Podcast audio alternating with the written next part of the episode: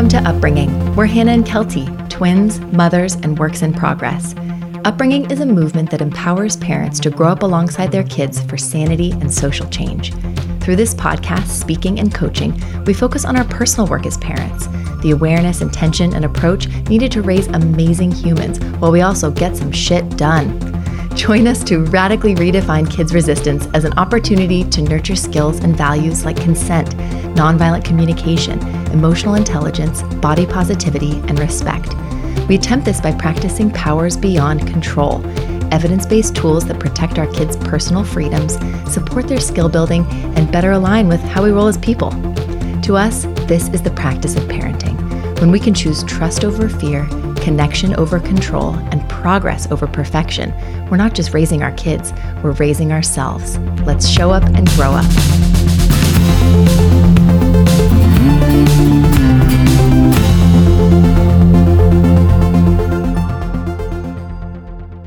After this brief intro, you'll hear the audio from our latest live Instagram Q&A. Our live sessions are so much fun. We basically mm-hmm. show up and connect, commiserate, and build skills alongside our upbringing community. Folks write in ahead of time or chime in with questions and struggles around kids' big feelings and challenging behaviors. We typically explore 5 to 15 questions and offer our take, our instincts, our goals, helpful phrasing, and ways to parent with alignment and integrity using our resist approach. Thank you for being here and for supporting us. And if you'd like to give your family and upbringing some extra support, please visit our website at upbringing.co to learn about our upcoming membership community as well as our shop, which is now full of informative guides and inspiring prints based on everything we've shared here on the podcast these past two years. Wow, two years. Thanks for growing up alongside us, one conversation at a time. Here we go.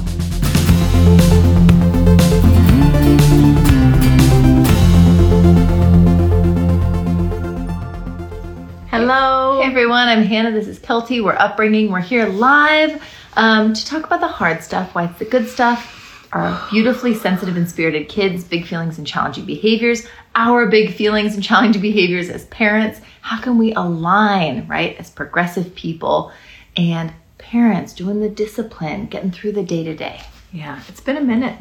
Yeah. We've been, we've been done alive for a bit. We've been going through a lot of transition ourselves. Our kids have too. Oh my God. We could we could talk the whole uh, video and uh, podcast here about what we've been going through: moves, school shit with our kids, big feelings, um, stressors, health stuff, like so many things. Um, but we would rather talk about you. What's going on with you, everyone? What's happening? Please type in something you're struggling with in terms of big feelings and challenging behaviors. We want to really briefly acknowledge our privilege in getting to talk about this and getting to um, be cis, straight, able bodied white women. Um, able to think about this, able to make this our work, able to be uh, working on our parenting in this way, and we're grateful that you're here joining us um, for all the all the things, all the reasons. So great to see all these faces popping up here. We're really behind on our DMs also. Mhm. So if you've got something going on that you DM'd us about, please mention it here if you can, and we will talk about it Yeah. um, while we're here. It's been it's been a lot lately. Yeah. We've got a few spots left really quick in our Spirited Kids Club for the month of October. Yes. So four sessions, small group coaching. Check out our website. Before October 5th, you have to sign up. So that's where we're at with that. Um, but other than that, we're just going to rant and riff a little bit until people maybe type in something that's happening with sibling conflict or hygiene issues or bedtime transitional stuff or resistance going to school, big feelings, mean words, aggression. Those are all the things that we love talking about. Those are things that we struggle with as parents as well with our own kids who are four, five, six, seven, or now they're actually now they're five, seven, five, seven Yeah. um, that we all struggle with. We see you, we see your struggle, um, and we're we're kind of buoyed and strengthened by knowing that you're going through these things too. That we're all rewriting these these um, inherited legacies of control. We're all striving to grow up and develop personally as people and as parents as we're helping our kids build skills. Right? That's the work. Is is that is within that acknowledgement that we have just as much work to do, if not more, than our kids do. I think a lot of people come to this with those pain points, being like, I need to fix my kid, I need to get my child to do or to stop doing. And so much of our work is about examining our own behaviors. the impact of our behaviors, the way that we show up in relationship with our kids. So that work in the moment, that work relationally, and being and being able to think about the ways that that's connecting back to the traditions of our forefathers, the ways that we're healing a lot of trauma, mm-hmm. and thinking too the ways that we're changing that legacy, thinking about the people coming after us, you know, mm-hmm. our descendants. It's so weird being like our descendants. That sounds so insane in some ways, but no, we're thinking about the past, we're thinking about the present, we're thinking about the future, mm-hmm. and we're trying to just be on our game, be building awareness, be building skills to reconcile those and to integrate them, right? The past yeah. Served us in some ways, our families didn't serve us in some ways. The present is fucking hard mm-hmm. and it's fucking beautiful, and the future is yet to be written. And so, what are we going to do? How are we going to reconcile the past that our families have given us, our culture's given us, with the present, the values that we have, the family that we're in, right? How we want to roll differently, maybe. And what's that going to create for the future? That's why we parent for sanity and social change, right? Mm-hmm. Yeah. So we've got a couple little things that people have written in here. Let's see. Uh, my five year old doesn't want to use the potty before bed anymore. Nothing new is going on, and I've tried everything. Please help. Oh, oh I hear that. Mm-hmm. I have a mm-hmm. five year old who often is like, Nope, don't want to go pee. Nope, not going to go. And I, I'm like, You just chugged five glasses of water. You're getting in your bed. This is so hard knowing what's know going to exactly happen. what's going to happen. Exactly. know what's going to happen. But so much about um, potty training, toileting, just like with food, just like with sleep, just like with dressing. All of those are topics of consent, right? So those are the things that we want to be showing our kids. Your body, your choice. If you don't want to pee, you don't have to pee. If you have to, if you wet the bed, I'm going to take care of that because that's my job as your parent. Mm-hmm. And I'm going to be building, you know, context around it. We're going to keep an open dialogue in a, in a way, not a shamey way. So last night I had to change the sheets five times. So mm-hmm. you need to pee tonight, right? That's what goes through my mind in those moments. And I don't even do the heavy lifting in the middle of the night stuff as much as my partner, Justin, does. He's yeah. the one layering. Like literally, this is something that he does is like sheet, pee blanket, or pee like kind of pad sheet pee pad, sheet pee pad. And then when he comes in, or one of the kids, he come, one of the kids come in, he goes in, he removes one of the layers. Now it's a fresh layer. Lie down. We a lot of laundry. Mm-hmm. I think so much about this is saying like something that our kids used to do, they're not doing anymore. What the fuck? This is throwing a wrench in our smooth plans, right? This is throwing a wrench in my night if I have to support this child in a different way. And it's so hard to think of these things not in this regression lack mindset, but in just an, a way of acceptance of mm-hmm. saying, this is what it is right now. And I think when we can accept and look at it with acceptance, we're able to get curious about it and wonder why is a five year old not wanting to go to the bathroom anymore? Mm-hmm. Is it that something going on with them, their body, the night routine? Mm-hmm. Is it with the usual cues they get from me as the parent all of a sudden feels oppressive to them or they mm-hmm. want to push back against? What is it? What's going on? And I think that's when we accept that this isn't wrong and terrible, that allows us to get curious and to engage and innovate. Ask them, what's up? What's why don't you want to go to the bathroom? What's up?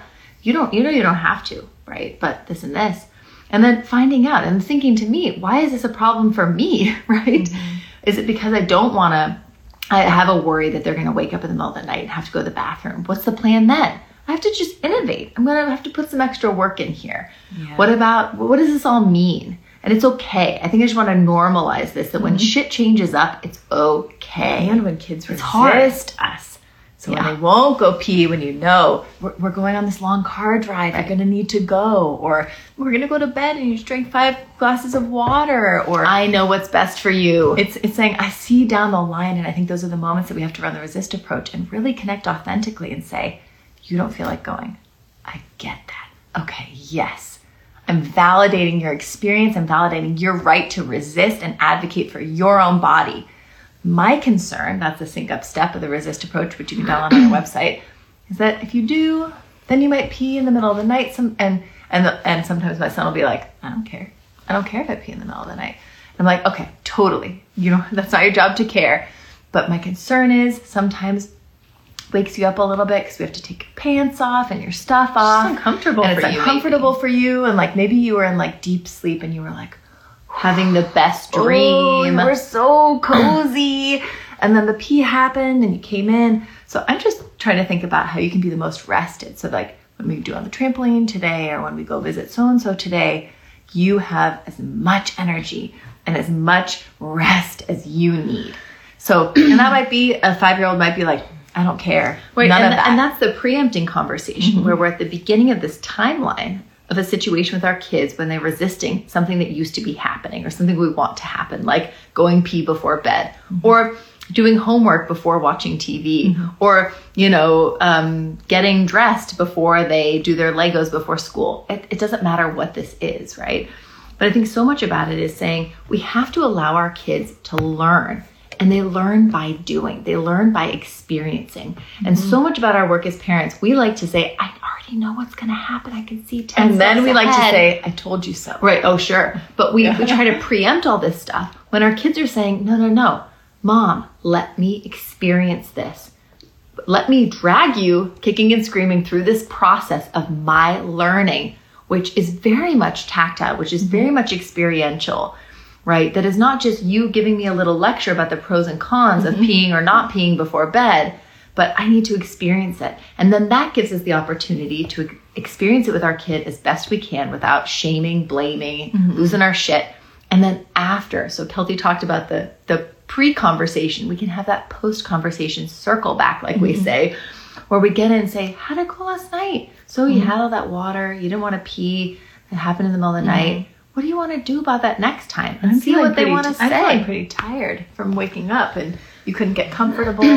but that's a natural consequence that's how learning happens is that our kids experience it they wear shorts instead of pants they fall down and scratch their knee Mm-hmm. right because us just telling them if you fall down you'll scratch your knee wasn't enough they have to Mm-hmm. live their fucking lives right And I think that's a huge spectrum that we don't necessarily acknowledge going into situations about safety, about comfort, about anything is you know we preempt them in a way and then we have to circle back. But it's just it, it's a hard thing to say Let it if- play if this- out. if this isn't life or death i'm gonna let it play out.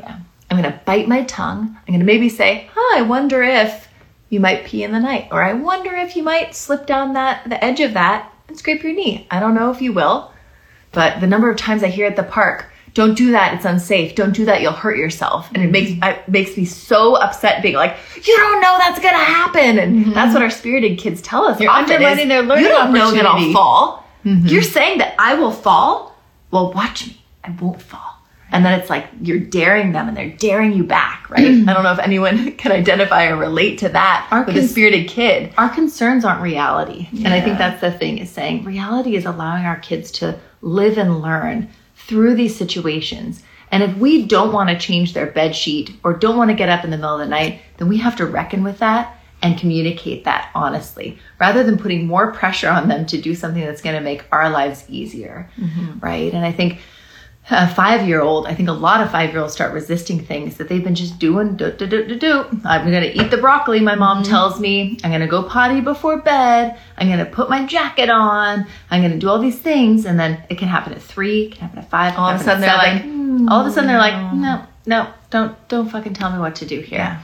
And I think so much about this is saying their resistance is great information that we need to adjust the power dynamic mm-hmm. in this moment, in this way, and say, I've been maybe leaning a little hard and they're not liking that. How can I entrust them with something that is pertinent to their body and their life and let them learn through this? Or maybe we as parents haven't been leaning hard and kind of do mm-hmm. do do do this, need you to do this, need you Yeah. to do that, and they're resisting. Maybe they're just feeling stress from other things like new school. Mm-hmm. Like a lot of our kids are feeling Yeah. so much more anxiety being in new situations with new people, new dynamics, all these things. So when they come back into their home life that was very routinized, that was very comfortable, Right. that was very predictable, they push on that mm-hmm. because they don't feel safe pushing in a school atmosphere or a daycare atmosphere, mm-hmm. whatever it is, or or they're so stressed they just mm-hmm. push Or back. just end of the day. Last night I was in bed and I had a bunch of tea and I was like, I don't want to get up, but I know if I get up,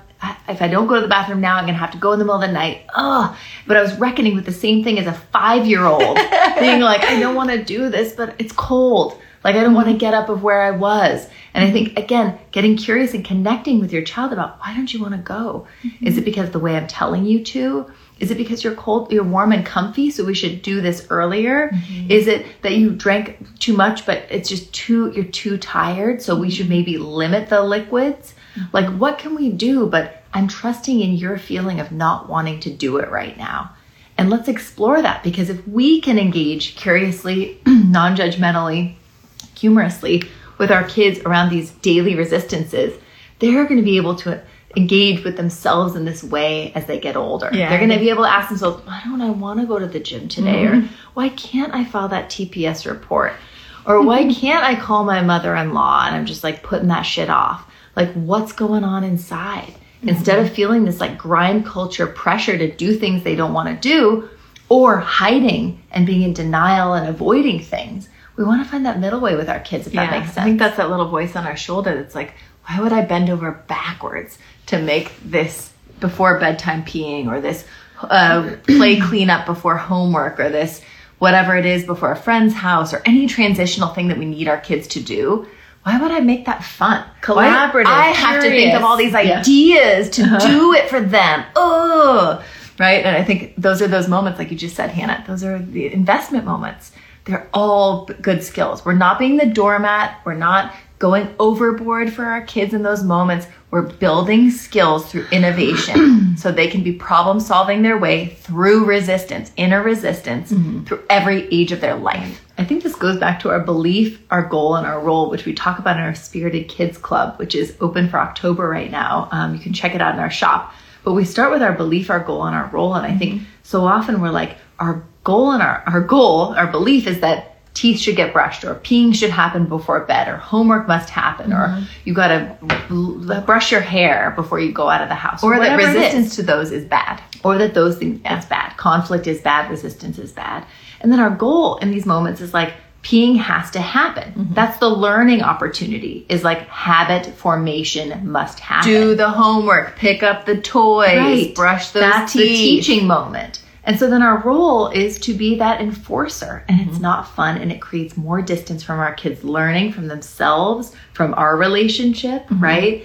And we have to flip all of that and say, oh my God, this is not about peeing before bed. Our ultimate belief, goal, and role is saying our child's choice and their bodies, and let's invest in that learning experience. Not that it just get done, but that we understand why and how and why not, and what about this and what about that. It does mm-hmm. take more time. And talk about a kid being tired before bed and not having the wherewithal to take a piss. Like we don't have the wherewithal as parents to walk them through all of these steps and scaffolding. Yeah, but I also want to just say that as someone who has sensitive and spirited kids who's been through those kind of quote unquote sliding doors moments of if I react this way and interact this way, here's how it mm-hmm. usually plays out versus here if I react and interact this way, here's how it tends to play out.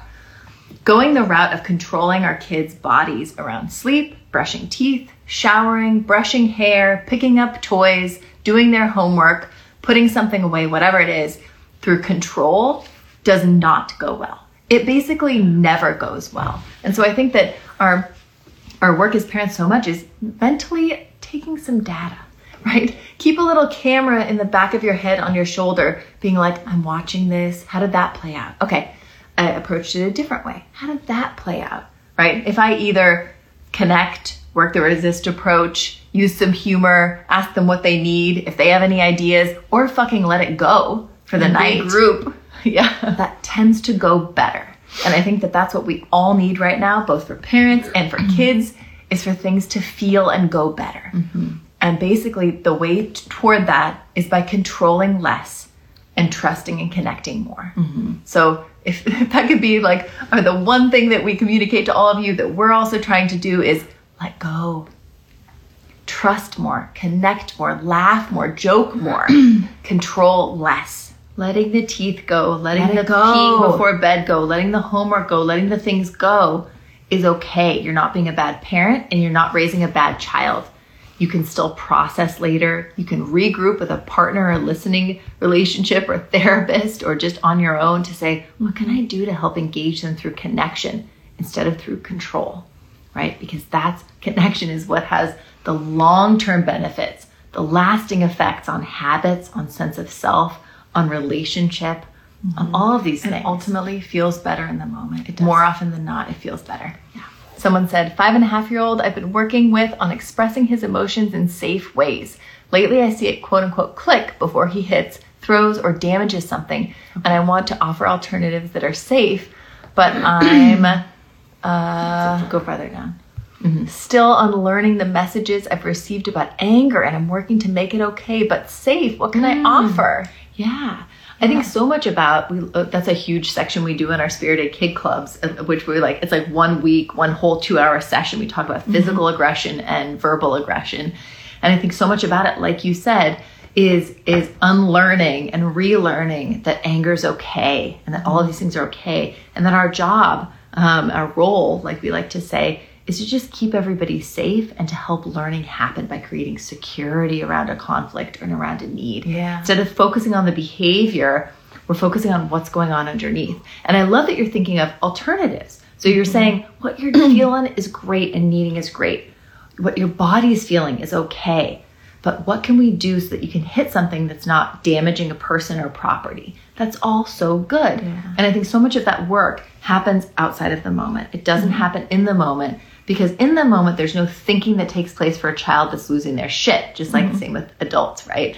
We're not in our thinking brain, we're in, in our reactionary survival brain, right? So I think so much about it is modeling that really well is talking about it beforehand and being like, what would we do if this happened? Sometimes I get this way and da da da da. What's our plan? Right. And then after processing, oh, it was hard today. How'd it go for you? We're circling back. Both ends of the timeline, not just in the middle moment where shit goes down, right?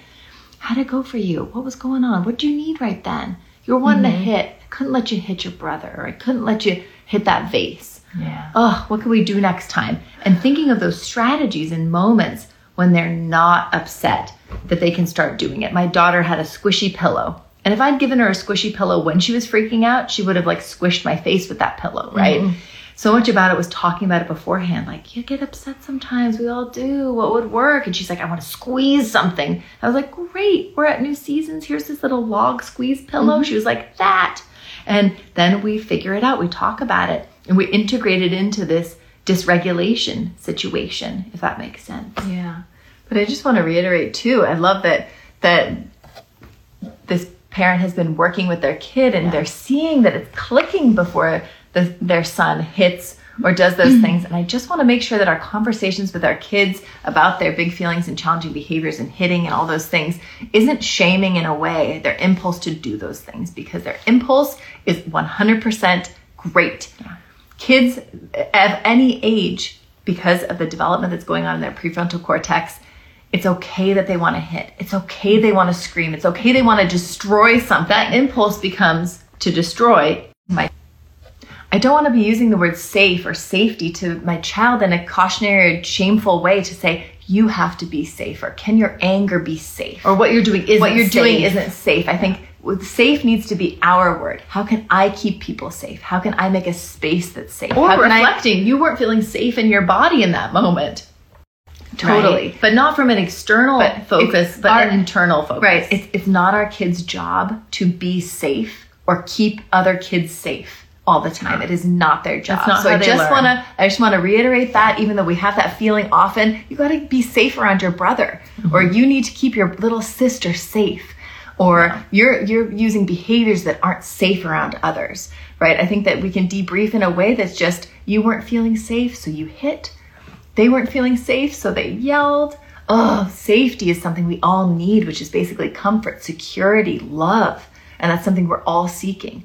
So when you're having a lot of feelings and you're feeling unsafe, Mm-hmm. how can you express yourself in a way or find safety? I don't know. I just What does your I don't body even like the idea of coaching kids to to express themselves that in a way that feels like less scary to us. I don't think it would Like- be about expressing. I would say in those moments when you're feeling uncomfortable in your body Mm-hmm. or unsafe in your body, what can I do to help you feel safe? Yeah. Can I give you a hug and squeeze you? Can we go punch those pillows over there and you have a pillow corner? But that's that's Can that's what it is. get outside for fresh helping air? our kids feel safe themselves instead of talking about their behaviors as unsafe. yeah. Because that just feels shamey and behaviorist. Mm-hmm. Um, So keep up the great work and keep up those moments of checking because when our kids are hitting each other or yelling or harming each other, uh, we are able to support and reroute those impulses if we're there safely mm-hmm. in a secure way, in a non judgmental, loving vibe to reroute the impulse. I'm going to stop your hand. I'm going to create some space. Mm-hmm. Oh, so when gonna... they get that feeling of, Ugh, they're rerouted by us in a loving way to calm their bodies mm-hmm. and go, oh, okay. Mm-hmm. I'm going to turn toward this pillow thing, or I'm going to go get some space, or whatever it is. Yeah. But again, it's an ongoing conversation. And again, I love that, Kelty, that you bring it up. Don't pathologize our kids in this moment. Mm-hmm. They're the victims in these moments if they're actually going to learn and not victim like they can't do anything wrong and whatever. But we don't want to make them aggressors in these moments. We have to understand that they're just needs that they're trying to get met based on their brain development currently. So what do we got next? Someone says, My issue is I'm alone with my kids with no support right now. My issue oh. is they freak out when I want to go into a room by myself to breathe and recalibrate. That is so hard. Yeah. I oh my that. gosh. Yeah. So we just recently moved. We have a toxic mold in our home and had to move out as we were on a little vacation and discovered all of this and never went home. And my kids are in a new place and it's been really hard. And my son is literally like, come with me to the bathroom. I'm going to be over here. Like has to She's be not so close. I'm not used to it. My kids usually play really independently for long periods of time. They do well, but it's been so hard for me to just be like, I, I have to fucking be alone for a minute. Also, we took them out of um, their public charter school and so we're currently unschooling until we find the next place. They're home all day. So we're They're home around. all day and it has been a lot for me. Yeah. So I'm not making this about me, but I'm saying, oh my God, I can relate to that feeling of helplessness, of feeling caged, of feeling mm-hmm. um, just so like you can't be in your own mind, in your own body for any amount of time. And then if you try to do that, if you try to assert that boundary, you're punished for it, they're punished mm-hmm. for it. There's a lot of drama around it. Yeah. I think the number one thing I would recommend is taking that time and space before things are going sideways. And I think that that's something that we're kind of all growing into learning as we have sensitive and spirited kids or kids going through a stressful moment or all of us going through stress is okay, didn't really feel that good when everyone was fighting and I came in this way or everyone was needing things at the same t- time and I knew then I have to put a personal boundary up. I need to go into the bathroom and then they're ba- like banging at the at the doors right. or um, clawing on or going around. My kids will like go around the side of the house and try oh, to yeah. go through the windows and all the things. So all great feedback. Yeah. So all wonderful things to be like, okay, that didn't go that great. Okay, when I when I kind of came into consciousness about how I was feeling somatically, here's how that went. Mm. Okay, so how can I back that up? Like we talk about in Spirited yeah. Kids Club so much. How can I back that timeline up a little bit? How was I feeling earlier. five minutes before yeah. that? Okay, things were like less slippery, slidey. I was feeling a little bit more regulated. I was breathing a little bit. I was starting to think this could be challenging. I'm not sure what's happening, or that's surprising that they're doing this and this person's doing this, or whatever that's a great time next time. So this can be informing our next time, which is always going to be happening. How am I going to engage that way? Can I take a break before I'm frustrated? Can I take a break before I yell? Can I take a break before one of them is screaming and needing me? Can I take a break, of just what we call a preliminary timeout, mm-hmm. self directed timeout when we want to send our kids to their room? We say, I love you so much. You know what? I'm struggling to support you, or I need to take a quick break. I'll be I love you. And we just kind of fade out, phase out, ghost out, whatever it is, before they come knocking down the door, barreling it down, right, and needing us. And I think that in those moments that we are realizing we couldn't do that, we got kind of ambushed by the situation, lock that door, close that door, and use that time for good. I think so hard, so often it's hard to to be on the other side of the door when the kids are banging on it or wanting to come in. And I think what's their problem? Or I can't even step away for one second, or all these thoughts go through my head. I don't know if it's something that you can relate with. And I think that I've tried to coach myself into saying when I walk in and I lock the door, I lie down right away. I pull my knees up to my chest. I move my arms like this.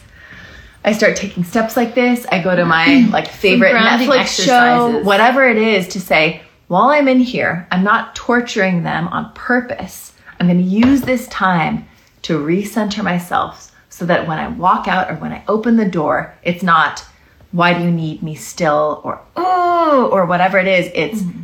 I'm better. How are you doing? Oh, I'm so sorry. I know I needed that time. And you were struggling with that. Oh, I love you. What can we do? And I'm feeling refreshed and re energized by that time away. Or even just momentarily stable. And I think so much about this too is not just how we respond to this moment, could be like a minute, but how we later process what's been going on and seeing these mm-hmm. patterns. And that's what I've been noticing lately because we're doing this unschooling, we're all home again. And I'm like, what are the times of day that I don't do well when they're not doing well, when we're all needing each other and I'm needing away? How can we create a routine around this so that I can create a loving boundary that's part of the rhythm of our home that says, so then you do Legos or whatever it is and whatever. And this is when I sit with my coffee and I have my alone time out on the patio or whatever it is. And where I'm creating those points so that it doesn't get to the point where I have to lose my shit because I need to be alone and I'm being taken by surprise by mm-hmm. this this urge and this need. How can I parse this information out and say where are the needs here? And how can we find a way to meet everyone's needs? Just like we would in an office or with a partnership, be like, oh, we need a date night, or oh, he needs to take out the trash earlier, or whatever it is. We can post mortem this and say, what can we do next time? How can we preempt the drama that ensues when we're not conscious of what's going on in our lives, with multiple people's needs in a home? It's a mm-hmm. lot to be juggling, and it's never going to be perfect, right? It's ongoing for sure. Yeah. Someone said bedtime routine in place. Son still plays games every night when it comes time to lay down and go to bed will stand in his bed, try to climb out, keep saying he needs a snack, water, light on, mm-hmm. etc. Oh yeah. Yeah. That's so tricky. And I think that's all good information. What what are they needing? What is this child needing? Right? Four year old. Was it four year old? Um, what's say. going on? You got the routine? Clearly routine now, just like we talked about routine at the beginning of this, the peeing before bed thing, all of a sudden not working. Child resisting routine. That's information to us why is my child resisting a routine and a transition that was before working okay? Mm-hmm. What's going on? Is it stressors in their day or this new transition of school or caregiver or moving or whatever that's asking them, they, they just need a little more attention, they need more time, they need more yeah. whatever. Or is this that they need a little more agency? Is this that they need more um, nervous system stimulation where they need to get out their wiggles more. Oh, it's been raining. They haven't been doing their usual thing on the mm-hmm. trampoline and at the park. And then they get into bed and they're like kicking. They can't stop kicking. You're like, what the fuck? I'm like, let's stop your leg. Stop like holding moving. it down. Ah! But their bodies are telling them. So follow your child's body is what I would say. And I mean, not just thirsty, this, this, but they're needing something. Is it mm-hmm. connection with you? Is it nervous system regulation? Is it, to start a, a little bit start earlier? Is it a little bit longer? Mm-hmm. What is it? You being chiller because you're just you're anxious and being like, go the fuck to sleep because mm-hmm. I need to, you know, hang with my partner or whatever it mm-hmm. is, right? What's at play here? And again, that's about accepting the situation for what it is and getting curious about it so that you can work on it. Mm-hmm. That's the work. It's a lot. Bedtime is hard. It's so Bedtime hard. is so loaded. Our partners I, are doing it right now, and we love you. Thank you. Um, I always bring bedtime back to this issue of consent. That most parenting resources don't even talk about bedtime as consent, and it is. And I think that it's also about abuse prevention. It's also about body positivity mm-hmm. and connectedness to body. And I think that when I can think about my kids' bedtime as abuse prevention and connecting themselves to their body, I'm so much more willing personally to invest the time in helping them wind down, right? So think forward, think, okay, my child at some point maybe will want to be partnered up. Who is this partner that I want for them?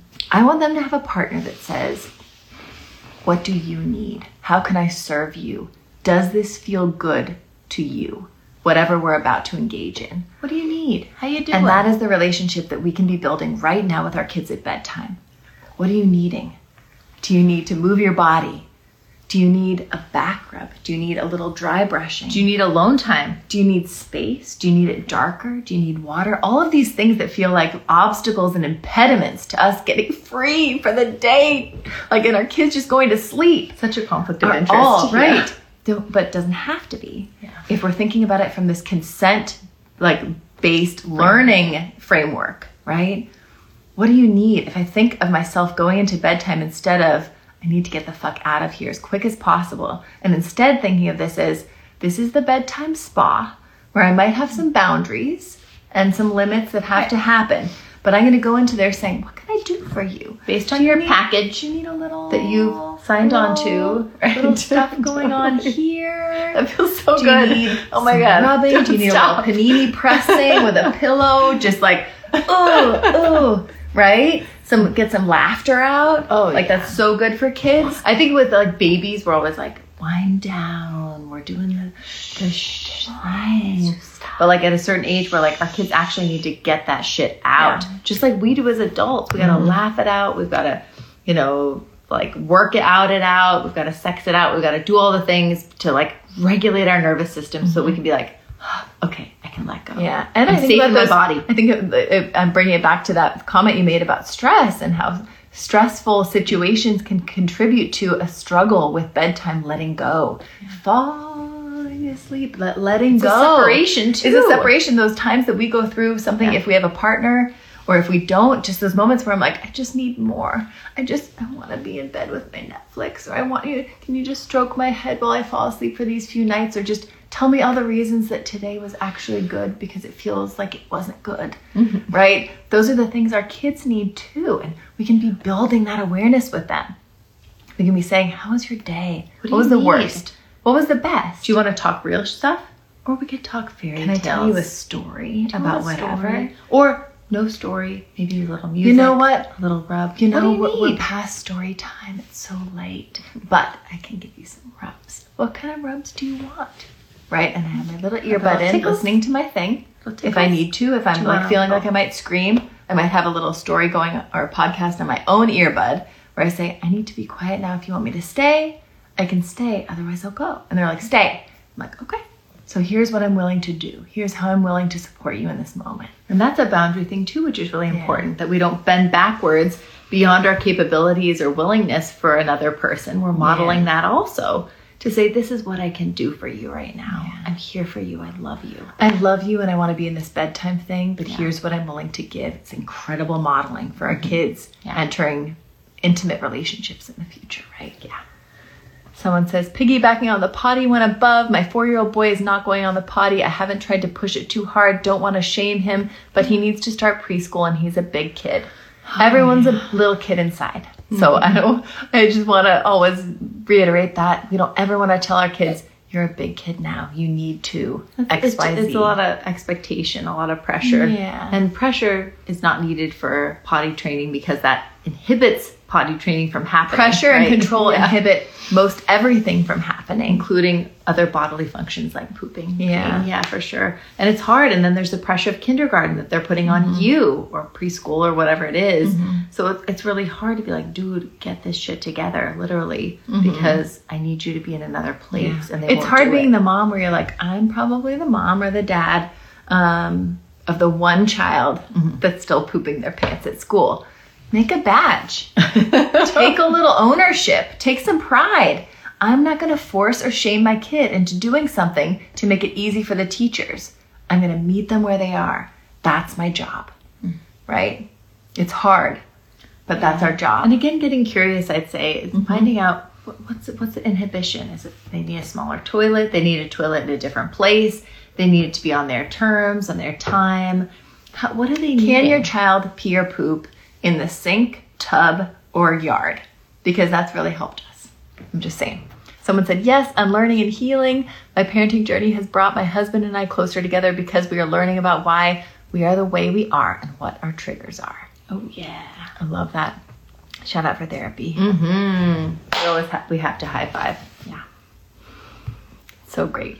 This has been really Any fun, everybody. stuff going on? Someone said, "Do you have feelings on the benefits or drawbacks of pursuing a diagnosis for a child?" The OT says it might help us understand our daughter's behavior better. Hmm. Lauren, I, I feel like you did a sticker for us recently, and we didn't get to it um, in our like stories Q and A. So thank you for asking that again. Yeah. I don't know. Like we have, we've never pursued diagnoses for our kids, so we can't speak from a personal place. But from the work we've done with reading and training, I think I mean diagnoses are um, uh, like accumulation of symptoms that help, like you said, parents understand their kids better and get them the help that they need personally, professionally, all the things. And I think there are a lot of ways to get your kids the help they need personally, professionally, and it doesn't always have to come from a diagnosis. To a lot of families and a lot of people, that can really help. Okay, it's not my kid's mm-hmm. fault. It's not my fault. Mm-hmm. No one's wrong here because we're all brought up in that binary mm-hmm. context of of right and wrong and victim and aggressor. But I think that I think we can also continue to see our kids on a vast spectrum of diversity and say we have to treat every child um, in the way that they need to be supported, regardless of where they are based on our other child, our neighbor's kids, our family's kids, all of those things. And I think it, it is great to consult an OT, mm-hmm. a PT, um, a doctor, um, so many other different consultants and experts because they have information on it. And I think so much about a diagnosis is getting access to those people. Mm-hmm. So that can be really important. Um, but I think that the the route is unique to every family, and I don't feel like we can prescribe again um, some sort of way that's that's better or worse for any particular family. I think diagnoses can also be really anxiety inducing, really shame inducing, really mm-hmm. stressful, very binary. That there's like a pathology at play, mm-hmm. and I think that we we tend to go toward that there's no pathology there's no right or wrong the way my child is showing up is is the way their nervous system and brain are today mm-hmm. and that we don't have to get them back to something more perfect or more conventional or more conformist. And our job is our job is to just accept them for who they are and work with the child that's in front of me um, whether that we're a parent whether we're a professional or caring person mm-hmm. in their lives that's kind of our general take on it. Do you have thoughts? Kat? No, I agree. Like, I think that in some ways diagnoses can can help parents access resources they might not have gotten and might say it, there's nothing wrong with your child in a way that they should be changing, but how can uh, it might give grace to the child in their situation. But likewise, it might also add more pressure to a parent to change their child or pathologize them mm-hmm. in a mm-hmm. way that says they're not right or they're not enough. Yeah. So I think that we like to, like you said, think about all kids basically as sensitive and spirited on a spectrum. We like to think about our kids' neurodiversity, their temperament diversity, their their sense of self as on this huge spectrum of needing support and how can we find ways, diagnosis or not, to support that as as opposed to change that. Mm-hmm. Right? To support them be working ourselves to build skills to be able to do that. Mm-hmm. And spectrum not as in like good, bad, mm-hmm. or less than, more than, or anything of just diversity, like literally a circle of diversity. And it's a spectrum and, for yeah. parents of mm-hmm. I've got this because I have more skills built in these areas to I don't have the skills needed to be able to support this kid. It's not just a child being put on a spectrum of mm-hmm. needing more support to needing less support, but it's parents mm-hmm. being on that same spectrum, which isn't as common, which isn't yeah. as that we as, talk about, yeah, yeah, as open. And I think the, our Spirited Kids Club is often less challenging kids with parents who struggle more with their skills, or more challenging kids with with parents who have pretty good skills, but the kid is really challenging to them. Mm-hmm. And it all being on a spectrum of of the child and parent and and kind of trying to reconcile that chemical reaction. Um, mm-hmm and make it work for both of them so that right. they both can be feeling good and building skills and learning and feeling connective and um, just keeping that relationship strong, right? Yeah. Hope that makes sense, everybody. I think we're gonna wrap it up here. We had one last good one that I think you'll really want, Hannah. Hmm. Someone what, what, what? said. Uh, someone said they dealt with mold also. Oh, reach out and unschooling. I think I saw. Yeah, yeah. unschooling and mold. No, it's someone said I'm having trouble seeing it, but someone said that their child for five weeks in a row has resisted going to school, mm. and they're really struggling about it. Mm-hmm. And they said that school takes me away from you and you make me go. He's angry that I make him go to school. Oh, how old is this Six year old begging and crying every night not to go. Oh. And it breaks your heart. yeah. We we lasted seven school days with our kids uh, at a public charter school that was purportedly really hands on, really small um, really child focused. Um, and my daughter was the same, not crying every night, but like clearly telling me, I don't like this. I'm anxious. I feel anxious. I don't, uh, they don't let me think. That she was able to, she's older, she's seven. She was like, I don't, I don't, I feel like my whole day's stacked. I don't have any time to myself. I can't see my cousins or my brother. You're telling me what to write about. They're telling me what to write about, what to think about, how to think about it.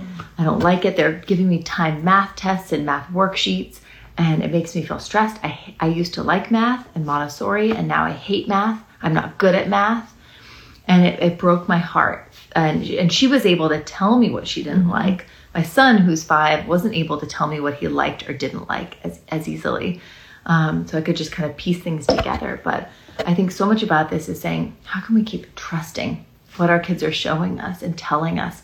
And not saying we're immediately pulling the plug on, on school or mm-hmm. on toothbrushing or on grandparent visits or on mm-hmm. um, whatever we're doing and we've instigated and, and prepared, but realizing that our kid has a right to, to consent and dissent mm-hmm. around their schooling, around their hygiene, around their bedtime, around their food, around all of these things. And that we have to pay attention to what they're saying and get curious around mm-hmm. why they're saying it, what's going on for them. My seven year old was able to very clearly say why she didn't like public charter school. So it made it very clear to me damn, this is not working. Yeah, my Right? son was less verbal about it, but he He's was like, five, yeah. He said something like the third, fourth day, maybe he said, I don't like learning. And I was like, if this is what you think learning is and you don't like it, this is problematic. And I want to know more about that. I want to understand it. And he resisted all all eight days except for one that he just walked in and waved. It was the second day Yeah. it's been hard. Like, how can we basically think about our parenting as take whatever the thing is and then say consent based and put that thing consent based hygiene, consent based learning, consent based chores, consent based cleaning up, consent based nourishment, consent based sleep, Uh, whatever it is. How can we be aligning with our ideals um, in these moments, especially that are around, like we've talked about other live Q and A's and podcasts around other institutions, like medicine and going to the doctor, going to school. These moments when we as parents are stricken, thinking, "I'm going to get in trouble. I'm getting like I'm doing wrong if we're not folding in and conforming and being obedient in these ways." Yeah. And I think that those are the moments like we talked, maybe check out two podcast episodes ago or a couple videos ago of um, school stuff. How can we be that advocate for our kids so they can become a self advocate and an advocate for others? How can we question the institutions, even the ones that are so familiar in our lives? And then challenge them, I think is a huge part too. question and challenge. Right. Whether it's going to grandma and grandpa's, whether it's going to the doctor, whether it's going to school. School is like it's school. It's so familiar. Question it. fine, right? Question it and challenge it. Question and challenge everything, especially when your kids are saying, I don't want to do that. I don't feel good about that. I don't like that. Trust in their resistance, right? Yeah. Um, It's such a big thing to to I think we were conditioned as parents to think, don't doubt yourself. Trust your intuition, right? And I think that yes, we have so many amazing instincts and intuition as parents and yeah. experience. But I think it's okay to question those things and no one gives us permission to question ourselves.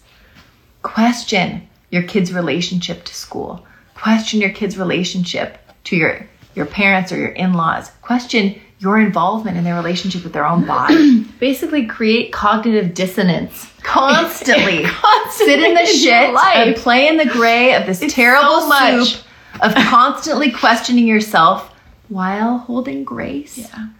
that you're doing well, that you're doing your best, that it's okay basically to live and breathe in this limbo of not always having the answer and that being okay. Yeah. That has to be okay. And that's the gift we can give our kids mm-hmm. is to say, I don't know. You don't know. Mm-hmm. We don't need to know. We can feel our way through this, and that's enough. Yeah, we can figure this out together. Yeah. And for us with our kids, it took eight days of schooling to mm-hmm. realize based on who our kids were, based on what our values were, wasn't gonna work, right? Yeah. And other people will take longer weeks, months, years to figure that out and talk through that with their child and their circumstances. We have that privilege where we Oh, can be home with our kids. So we could say, fuck you, charter school. You're staying home with us and you're unschooling again, everybody Yeah. right? So that's a privilege we have that we don't, not everybody has. Mm-hmm. So we all have these constraints, but we can stay close to our kids throughout all of it and explain to them, hear them, hold them, see them, Mm-hmm. and then continue what we need to be continuing as we're figuring out what's next. Yeah, we- we it's a lot, you're not we- alone. We can't always be in control of everything that's going on in our kids' lives, Yeah. but we can be their safe place to process that. Right? That's if, if nothing, can we be that place? Right? Someone said, This is my first time watching, and I'm so happy to be here. You all are so my people. Yay! Someone Welcome. said, I really, really appreciate you and everyone here. It really does make this journey easier to know we're not alone. I do often feel like such a freak for being this way. It's nice to to belong somewhere. "Yeah, you bet." Someone said, "Fuck yes." Mm-hmm. Mm-hmm. And stay curious. Yeah. The power of acknowledging that we don't know is freeing. Yes. I love that. Mm-hmm. And I think I love that, like, just to wrap it up with that topic of belonging. Can we create a family culture of belonging? It can that be just our goal to show our kid that no matter what they do, no matter how they show up, they belong, and to then take that advice for ourselves. No matter what I do, no matter how I show up, I belong. Can that be the, the main thread through all of our interactions, not just in those good moments, but especially in those hard moments? How can we be showing, I'm struggling with this, or when you did this, it was hard, but still conveying, you belong? Or I did this and I'm mad, but I know I belong, right? Mm-hmm. You're enough. I'm enough. We're enough, right? Mm-hmm. We don't have to know all the things. My child doesn't have to know all the things. We don't have to know all the things to be secure. We can still have security in our homes, not knowing everything and having everything figured out. It's all about how we roll through those moments. That's what we talk about the mantras, the phrasing, mm-hmm. right? Our role, right? That's our work. Yeah. If we can believe, like back to the belief goal role, if we can believe that everything our kids are throwing at us is is worth something, is valuable, is their right to express, then our goal can then be to support that, mm-hmm. right? And to value that and to move through things in relationship instead of at odds. And then our role can be that sensitive support staff, right? Who strives against all of our conditioning, right? To be alongside, to be neutral, to be loving, even with those firm limits or boundaries, right? That's our goal, that belief role goal, goal role. And then that role, role that we approach our kids with becomes their inner voice and the role they approach to themselves, to others. And that's how it perpetuates. That's how history happens, right? We're a part of history right now. We can take what we like, we can leave the rest, and we can start a new history in our homes right now with our kids in these challenging moments. So, thank you all for being here and doing that critical work. It's such privileged work. We're so grateful to be here talking about this with you all. Um, we'd love to connect with you more. Um, we haven't been on a whole lot, but we've got our Spirited Kids Club starting in October, uh, Tuesdays at 10 a.m. Got a couple more spots. Yeah, a couple more spots. So let us know if you have any questions. We're always here. Yeah, we Um, also do one-on-one coaching. yeah. Um, we're around. We've got guides in our shop, so check that out. If you're struggling with sibling stuff or big feeling stuff or little things, You're not alone. yeah. You're doing an amazing job. We're here. We're alongside you. We're all growing up together.